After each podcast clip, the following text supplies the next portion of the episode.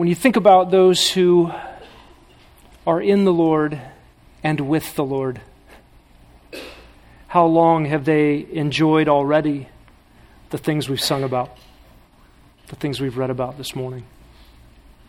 You may have loved ones that have gone to be with Christ, absent from the body, present with the Lord, waiting the resurrection.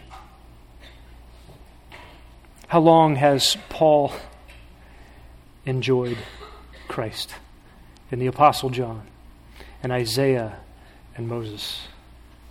Very soon, you, and I, you and I will have been longer there than we've been here.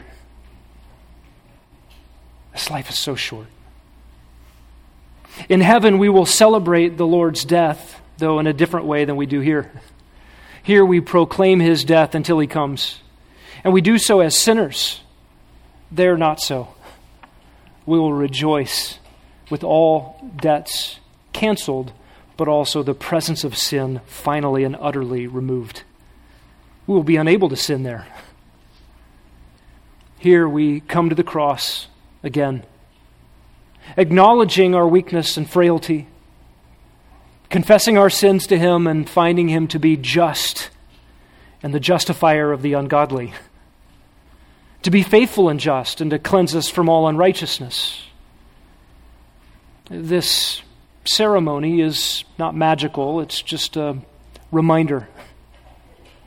The bread and the juice, they are symbols of the death of Christ, his blood spilt and his body crushed under the wrath of God.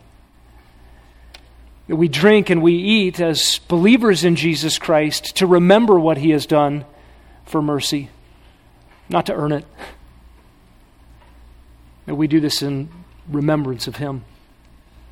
This little symbolic meal is for believers in Jesus Christ only. If you're not a believer in Jesus Christ, don't eat, don't drink. If you are in Jesus Christ, you don't have to be a member of Grace Bible Church. We're glad that you're with us. Eat and drink in remembrance of what He has done for you, forgiven Christian. But do so with an examination of your own heart.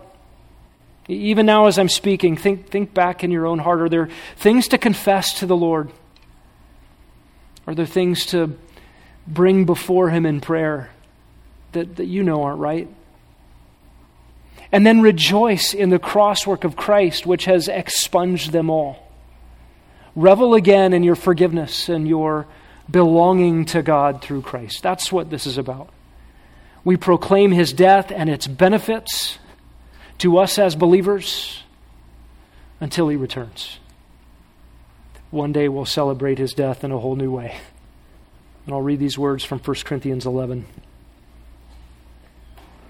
on the night that the Lord Jesus was betrayed, he took in his hands bread. And when we had given thanks, he broke it and he said, This is my body, which is for you. Do this in remembrance of me.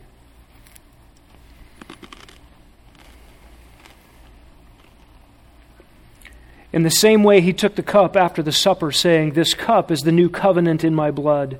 Do this as often as you drink it in remembrance of me. Let's drink together. For as often as you eat this bread and drink the cup, you proclaim the Lord's death until he comes.